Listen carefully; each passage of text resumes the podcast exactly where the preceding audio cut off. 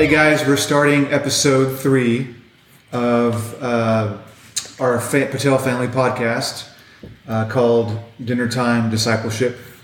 And once again, we've got everybody here tonight. So I'm Neeraj, the, I'm dad. Uh, Christine is here, mom. Hi. Uh, we have Noah, who sounds like me. Say hi, Noah. Hi, Noah. Um, and then we got Eva. Say hi, Eva. And then Leela. Say hi. Hi, I'm Dr. Leela. If you, Dr. Leela, if you guys haven't listened to us before, uh, Noah, just so you have some context, Noah's 15, Eva's 13, and Leela is seven, almost eight. And Leela's going to be baptized tomorrow. Are you excited? Yeah, I bet you are. Um, but we're not talking about that today. Today we're going to be doing um, something we often do around the dinner table, which is uh, how would you call it, Christine?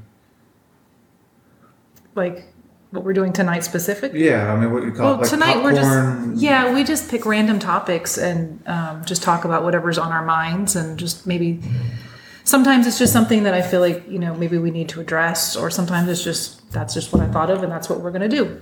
Yeah. So tonight, what's the? We're gonna be doing tonight. We're gonna be doing some ethical, moral dilemmas and just talking about. There's no right answer, but just talking about what would you do and why. Yeah, I, love it when we do these because they're kind of fun. They're sort of popcorn style, uh, moral, ethical dilemmas, and uh, we we push the kids, whatever their answers are, we push them to justify those answers through a scriptural, biblical uh, lens or, or worldview. So we'll get to that in a minute. And, and by the way, I don't think we've ever actually, you know, articulated this, but sort of the hope with this podcast is just a couple things. One is to just record this for just for us, for posterity, just to look back on as a family at some point in the future. Uh, to, to just you know to look back on these recordings fondly and to laugh and, and enjoy um, some of the times we had we got to have together when, when the kids were pretty young. And then second is to be an encouragement to, to everybody or anybody who's listening. Uh, maybe you're a parent, you got kids our age, teenagers, maybe younger, uh, maybe they're adults, I don't know. Uh, but just an encouragement to you as a parent uh, to interact with your family, to, to push and challenge and prod your kids, um, to not let them be content with just going to church um, or just, you know, saying a bedtime prayer, um, but rather constantly pushing them, uh, questioning them, testing their faith. No, can you make that a little bit quieter, please? Thank you. Uh, constantly pushing them, testing their faith, and um, I guess the word I'm looking for is refining, We're helping them to refine their faith. So, anyway, I've talked enough for now. Um, uh, Eva, if you could please lead us in prayer, and then we'll get started. Go ahead. She's saying, "Why didn't you choose Noah?" You did. Yeah, Eva's making faces right now because at, at Noah. Cause, Eva, don't. You chose him. Okay, well, Eva, go ahead, please. He's doing it next time. you know, it's it's not like a, it's not a fight to see who has to pray. You're getting to not only talk to your Father in heaven, but you're actually getting to help maybe lead other people, peers your age. So be a leader. Who's going to step up and pray? I'll be the man. Okay. No, you're not going to be the man. You're going to be the woman. Go ahead. Um. Okay. Dear God, Jesus, and the Holy Spirit, thank you that we got to live another day, and that you sent Jesus so we could do that. Um. Thank you that we get to share your word with other people and teach them what it means to be a Christian. In Jesus' name, amen. Amen. Amen. Thank you, Eva. Doctor. All right, Christine, you want to? Yeah. Okay. So, I think we should start with an easy one tonight. And remember, this is there's no right or wrong answers. I'm just curious what y'all think, um, and that means there's nothing wrong with whatever you say. Okay. But whatever you say, we want you to back it up. Y- Yeah. Like why? Why you think that? Okay. So here's here's the dilemma. This is called telling a secret. Your friend comes to you and tells you that they committed a crime. Now, they come to you and they say, you know, I feel really, really, really bad that I did this thing. This, I know this was wrong. Um, I just, I can't sleep at night. My conscience is bothering me. I just, I feel like a horrible person and I need to, I need to just tell you. And so they come and they tell you as a friend. But then a couple of days later, you're watching the news and you see that exact crime that your friend did on the news and they're looking for the person that did it. So you know who did it, right? Mm-hmm. Who was it, Leela, that did it? Your friend. Your friend. But the next day on the news, you watch and you see that somebody got arrested for that crime, but it wasn't your friend, it was somebody else. What do you do? I report my friend. You're a terrible friend.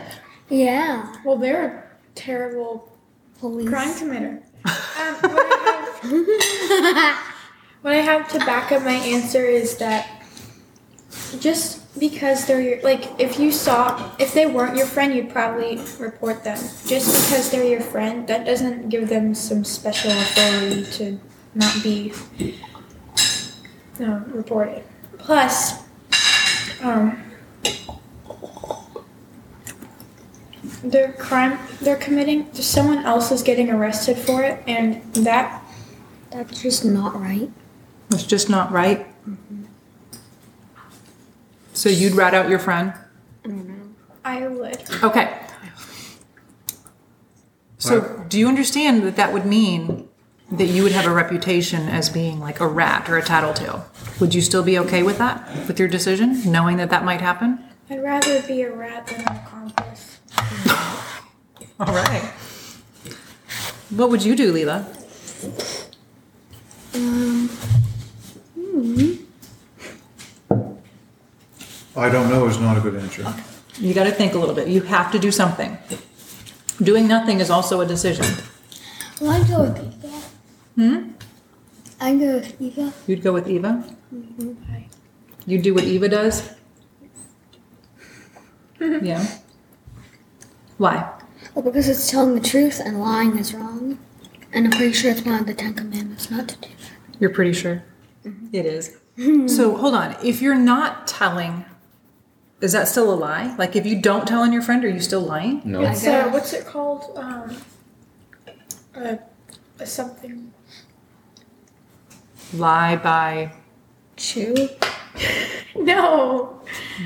Um, wow. Starts with an it O. Starts with an O. Omission. Omission. Omission. Lie by omission. Can you explain what an, a lie by omission means? It's like lying, just plain lying is uh, like, for example, your mom says, Did you steal this cookie? And you said, No. but um, you have cookies in your mouth. Um, and a, li- a lie by omission is when you steal the cookies, but nobody asks, but you still know that you did it. Okay. So what you're saying, Leela, is that by not telling on your friend, you're you're telling a lie by omission. Is that right? Yeah. You knew you knew something But you didn't actually tell. and you didn't. Yeah. What would you do, Noah? I would also report my friend because um, uh, not having because not having the friend is uh, worth an innocent person not going to jail. Say it again slowly, please. Because losing your friend is uh, is worth an innocent person not going to jail. Losing your friend is worth an innocent person not going to jail. Yes. Okay. Okay. So you're saying that you value innocence. Yes. I don't like watching innocent people get put in jail. Yeah, that's not that's not that's really not a pleasant thing. What's interesting to me is that none of you, you all said you would report your friend, but none of you said that you would try to persuade your friend to turn himself in or herself in. That's a better idea. Why? Because then uh, it wouldn't be as um, it wouldn't be as rude. Because then, like they're your friend, it just wouldn't. It, it would be rude in a way to report them. So you could just convince them to report themselves. Let me ask you a question. How is it better for your friend if you ask them to report themselves? Because it's not betrayal. No. How is it better for them? How does it benefit them? Um, they made the decision, so they won't be like upset at you and You guys are still thinking of it from how it affects you. You, you guys are responding about how it's going to affect you. I'm not asking how it's going to affect you. I'm asking if you persuade your friend to turn himself or herself in, how is that going to benefit your friend? Not benefit you. Well, like you just said, it's like a mom. Like, did you steal this cookie? And well, hold on. Because your friend's the one who's telling the truth. Good. Okay. So what? Explain that. Why is that good for them? I gotta get a consequence. Oh, I know. What? Because um, in the question it said that they like their the the guilt is eating away at their soul. So Okay. um, that would be saving them from that. What I think it helps with is forcing your friend to be honest. Forcing your friend, not forcing them, but giving them an opportunity to think about what they've done and to think about whether it's okay to do that and giving them the opportunity to make a decision to do something right, to do the right thing. Yeah, I think it's important for the friend to know that, you know, yeah, you messed up, but when you mess up, there's a right way to handle it and a wrong way to handle it. Think about Adam and Eve in the Garden of Eden. When they sinned, what did they try to do? Eat the fruit of the They special ate the fruit, yes, and then when they got caught eating the fruit, what did they do? They tried to cover themselves. With Um, leaves and twigs and stuff. Yeah, fig leaves, yes. Excuse me, yes. So that's kind of what this friend here is doing, right? He commits this crime, or she commits this crime, doesn't They tell anybody. They're hiding, aren't they? They're hiding. And so it's one thing for you to come and rip off the fig leaf. Ew, you're naked. but it's another thing to say, hey, why don't you take off your fig leaf and ask God to give you Clothes. fresh clothes? It's also good for them to tell the truth because when um, when Adam and Eve pick out the fig leaf, God still gave them clothes. Um, that's that's good for them. So uh, he, uh, it's still good for them for telling the truth. So I think that having that kind of integrity requires you to trust that God is going to provide for you. Yes. Trust that God is going to cover your sin, forgive your sin, not just not just Cover. cover it up, but forgive it and make it as if it never happened. Yeah, he's not going to give you like a really really bad time in jail for telling the truth because Just erase it. So if covering it up, does covering it up make it seem like it never happened? It's like um, a dirty table. If you put a tablecloth on it, it's still there. You just can't see it. you If you actually scrub it away, then it's Like this speck clean. in Good. Let's move on to the next one. Okay. Here's another one that's it's going to be a little bit trickier. Um, so you know there's a lot of COVID patients right now, right? Like people very sick and can't breathe. So this is just a hypothetical. This isn't like a real thing. But I want you to pretend for a minute that your job is the boss of the hospital and you have to make some really important decisions. Okay? In your hospital, there's only 10 ventilator machines. Ventilator machines are the machines that help um, help you to breathe. Like they basically breathe for you when you can't breathe on your own. So in the hospital, there's only 10 of these machines. But 15 people come into the emergency room and they need to be on a ventilator. You've only got 10. How do you decide who gets the ventilator? But the people who are not Christians on the ventilators, The people who are not Christians on ventilators. Why do you say that? they're going to heaven. Uh, no, no, sorry. The people who are not going on ventilators will probably be Christians, so they're going to heaven. Well, just because Well, you're how do you know? doesn't mean you're going to heaven. Do you have like a COVID entrance, Hold hospital on, hold entrance? on, hold on, stop. Leela, explain what you mean. You said just because you're a Christian doesn't mean you're going to heaven. I want you to explain that. Well, I mean, you have to believe and repent to go to heaven. Like, And that's what being a I'm a Christian is. Christian. Hold on, don't interrupt her. if I'm a Christian, say I don't believe and repent. So that's very interesting. So you're saying that just what does it mean to you then to be a Christian? What does that mean? If somebody's a Christian, somebody says I'm a Christian, what does that mean to you? on like if they're actually telling the truth. But Ah, very good. Telling the truth. ha, Nice. Because a lot of people call themselves Christians, but not many actually are. Right? Mormons, Huh? like Mormons. you okay, Eva? Are you okay? Yeah, my leg just popped when I got up. Well, I'm not specifically talking about Mormons. I'm talking about uh, a lot of people just, you know, on the street, in our neighborhood, at church, who say, "Yes, I'm a Christian," but they don't. They're like the. Remember the other day we talked about fake Christians on Yes. episode one.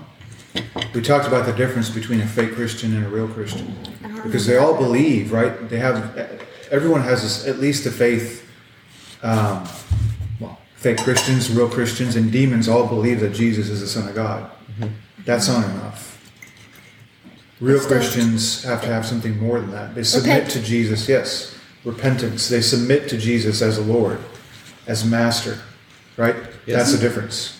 So what Leela was saying, it, I I think it's a very good point, Leela, that just because they say you're a Christian doesn't mean you're actually a Christian. So no, I have two. you- You said give the ventilators to people who are not Christians. My first question is, as how would you even know if there's somebody's a Christian or not, truly a Christian or not? And number two, you're in a hospital. If you're in charge of managing a hospital, you can't make decisions based on that. Okay, I have no idea then. Okay, well, let me throw a couple of ideas out there. Sometimes people will do first come, first serve, meaning whoever walks in the door first gets the ventilator first. Do you think that's fair? Well, some people need it more than the other people. Okay. So you think maybe we should give it to the sickest people first? Um, the least sick people, because sometimes the sickest people will still die. So the least sick people will still have a chance. But how do you know that the sicker people won't have a better chance by being on a ventilator? Well, they will have a better chance. It just is will it be enough? It doesn't matter how much more they need, they still needed more. You, that doesn't make sense. You said give it to the people who need it more, and uh, you know never mind. Okay, what about, um, you know, let's say that this hospital that you run is in a very poor neighborhood and a lot of people don't ever pay their bill. And so this hospital, it just needs a lot of money. But five of the people that walk in are really, really rich and they can pay their bill. Do you think that would influence your decision? Yes? Well, maybe they could buy themselves a ventilator. they could buy themselves a ventilator. They probably could. Maybe. They All wouldn't know how to good use it. solutions tonight, Leah. Good job. You can't just get one on Amazon. Just go to Amazon. One ventilator, please. um, so, what do you think? Do you think that a person's wealth should influence the decision about whether or not they get a ventilator? No. Why not? Because just because you're poor doesn't mean you don't deserve a ventilator. They can still have enough money. It, well, yeah, they can still have enough money. Okay, well, Money, money shouldn't influence your decision. Yes, I know, but I'm, I'm just saying. So, what do you do if you've got 10 ventilators and 15 people that are sitting in your emergency room and they're they're about to suffocate? What Take the other five to, to somewhere else with ventilators. All the other hospitals are full. buy one on Amazon. No, if I were you, what I would have done is gather as much data as I can from each of those 15 patients and then use a machine learning algorithm to determine who's most likely to survive based on having a ventilator and give it to those patients. Do you mean the math kind of algorithm? No. They're all Kind of. math kind of algorithms. Why do you hate math so much? Because Math is fun. It's not that fun, but it's I I mean, I said it's not fun, but I still like it better than all the other subjects. Okay, we're getting off topic. Yeah. So, again, there's no right answer here, but What would you do, Christine? Me? Yeah. I don't know. I think I would have a hard time deciding between first come, first serve and sickest. yeah. Some people I wouldn't do first come first serve because imagine you're in the shoes of someone who's like just struggling to make it out the door into the hospital. Ba- um, and the people who like maybe have a car or live closer to the hospital, that's not really fair. Well, they should have left earlier. no. Um, All right. Can we, anyone else have anything to say on this one, or can we move Go on? ahead. That's that was that was the only other one I had. Oh, you had two. Yeah, it was just those two. Okay. Do you have anything to add? Um, there's one that uh, I, I've thought about before, and I have trouble remembering exactly how it goes. Is it the one about um, there's a person who needs organs? What, what's that one? Um, there's like ten. There's Ten people, and then there are like six somethings, and no, like uh- they all need a new heart or something. there's like 11 people or okay so there's a group of people and then um, they all need an organ donation each a different one and there's one person who's completely healthy they just need to be taking medicine the other people will die if they don't have the um, their organ so do you stop giving the healthy person medicine so you can donate all their organs or um, do you just let the other people die? And continue giving the medication to the one person?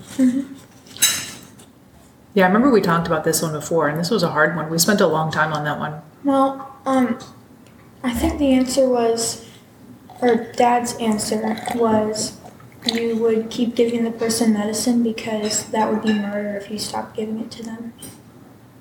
Well, it would also be murder if it did the other one times something. No, they would have died anyway. There's a similar one. I I remember the one I was thinking of. It's the train. Have you talked? Have we talked about the train one? The train and then there's a car in the way. And No. Well, maybe. So in this one, in this moral dilemma, there's a, a train that's coming down the railroad tracks, and it's the tracks split into two.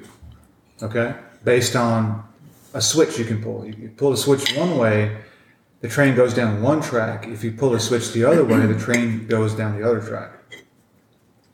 Well, right now, the train is going on the first track, and so there's uh, five people, five workers who are working on that track, and they don't see the train coming. So the train is going to run over these five workers. Okay. On the other track, where the train's not going, there's a single worker, just one guy by himself working. Okay.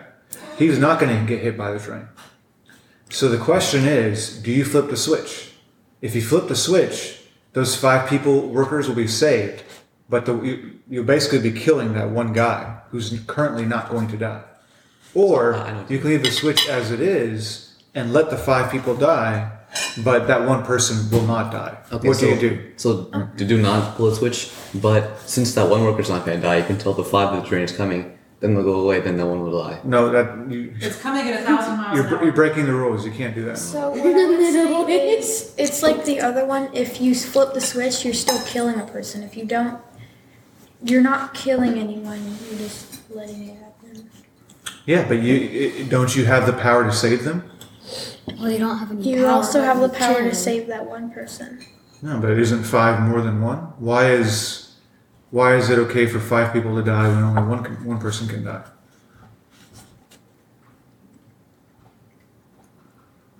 What do you think? Put yourself in Jesus' shoes. What do you think he would do if he were at the switch? Use his super awesome power and explode the train. Like stop it like Superman with one hand? Yeah. Put a dent in the front. This isn't Twilight. Oh, oh, no. Circle thing. I still watch it when I was Leela, if you were Jesus and you were in control of the switch, what would you do? You have Jesus' wisdom, but you don't have his strength. What would you do? you play games on it. Seriously though.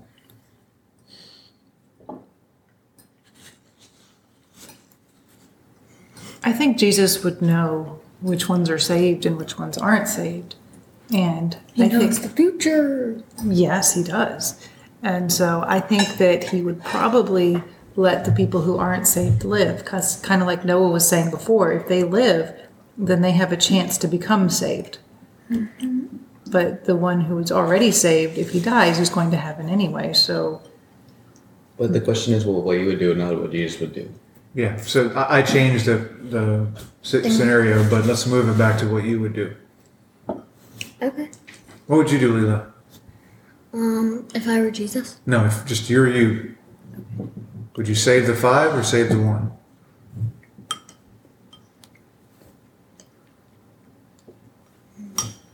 I think I'd save the five. So you would just flip the switch and kill the one person? I mean, You, you understand why why this problem is hard because if you don't flip the switch, then you didn't do anything. You just you just saw it happen. You didn't participate. But if you flip the switch, now you are choosing to kill somebody. You are now involved. Do you see the difference? Mm-hmm. So yes, five people died and one person didn't, but you didn't have anything to do with that.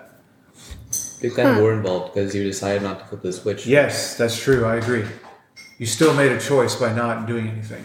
so that's Right? Because you had the power, even though you weren't involved, you had the power to be involved. You had the power to change, to flip the switch, and you chose not to.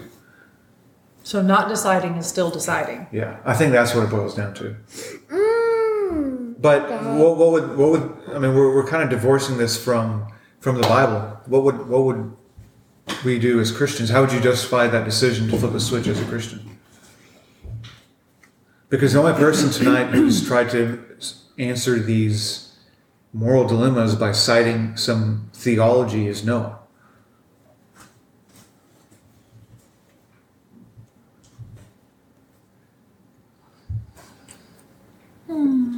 Hmm. back up. What's theology? What's the answer?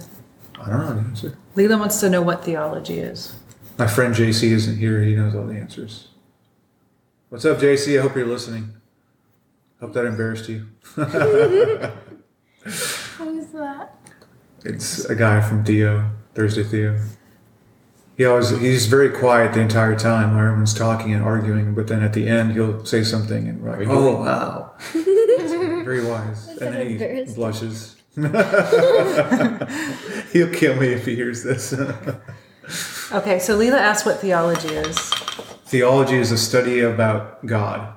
Theology. Teo, Greek teo. It's God. Anyway, get back to the point. So, you guys, it sounds like we're saying that we would flip the switch. How could how can you justify doing that? If God, if God, if you stood before God when you died, and God says, "Why did you flip the switch?" what would you say? Because I wanted to save them. Why did you kill this one guy? That was not the decision I made. You're not God. You don't talk like that.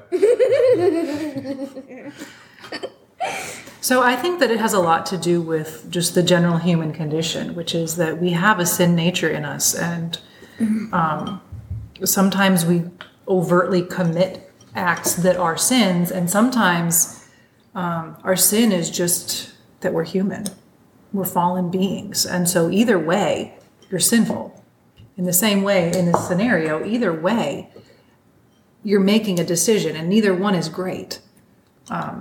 And so you can only rely on one thing to save you from your sin. You can only rely on one thing to save you from this dilemma. What do you think that thing is, Noah? What do you think that is? What's the question again? Can you repeat it? I can't say all that again. I was saying that this dilemma is a lot like the human nature in that we either like outright sin, we do something that we are not supposed to do, or we're just flawed human beings. Either way, we're not perfect. We're going to mess up. We're we're not completely right with God. In the same way, in the scenario that Dad said, um, either way, you're going to be doing something wrong.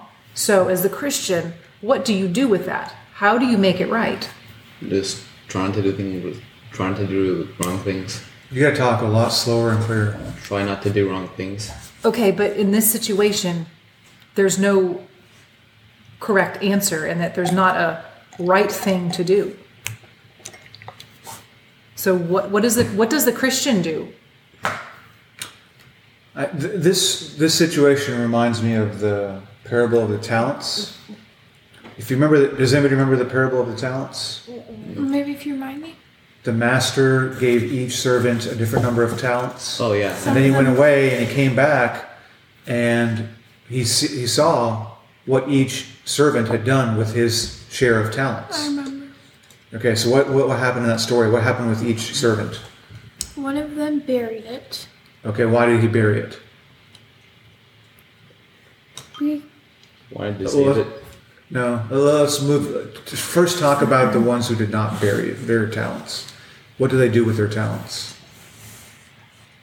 Well, you don't know. The, No, you're I- shrugging. You don't know the no, story I've then. heard this story before, but Okay. I don't remember what they did. So there were several servants, and most of them took the talents that their master gave them, and they did something with them.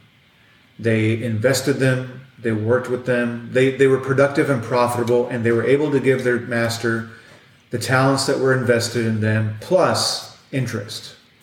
A little so bit extra. the servant who, who was given two talents gave back four talents, and the master was pleased.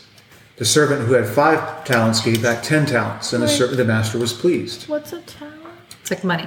Okay. But there was one servant who did not give, uh, did not do anything with his talents. What did he do, Mom? He buried them in the ground. And he told the master, I knew you were a shrewd businessman. And um, I forget what else he said, but basically just, I knew that I couldn't win here. And so I just buried it. He says, "I know you're like a rough and shrewd businessman.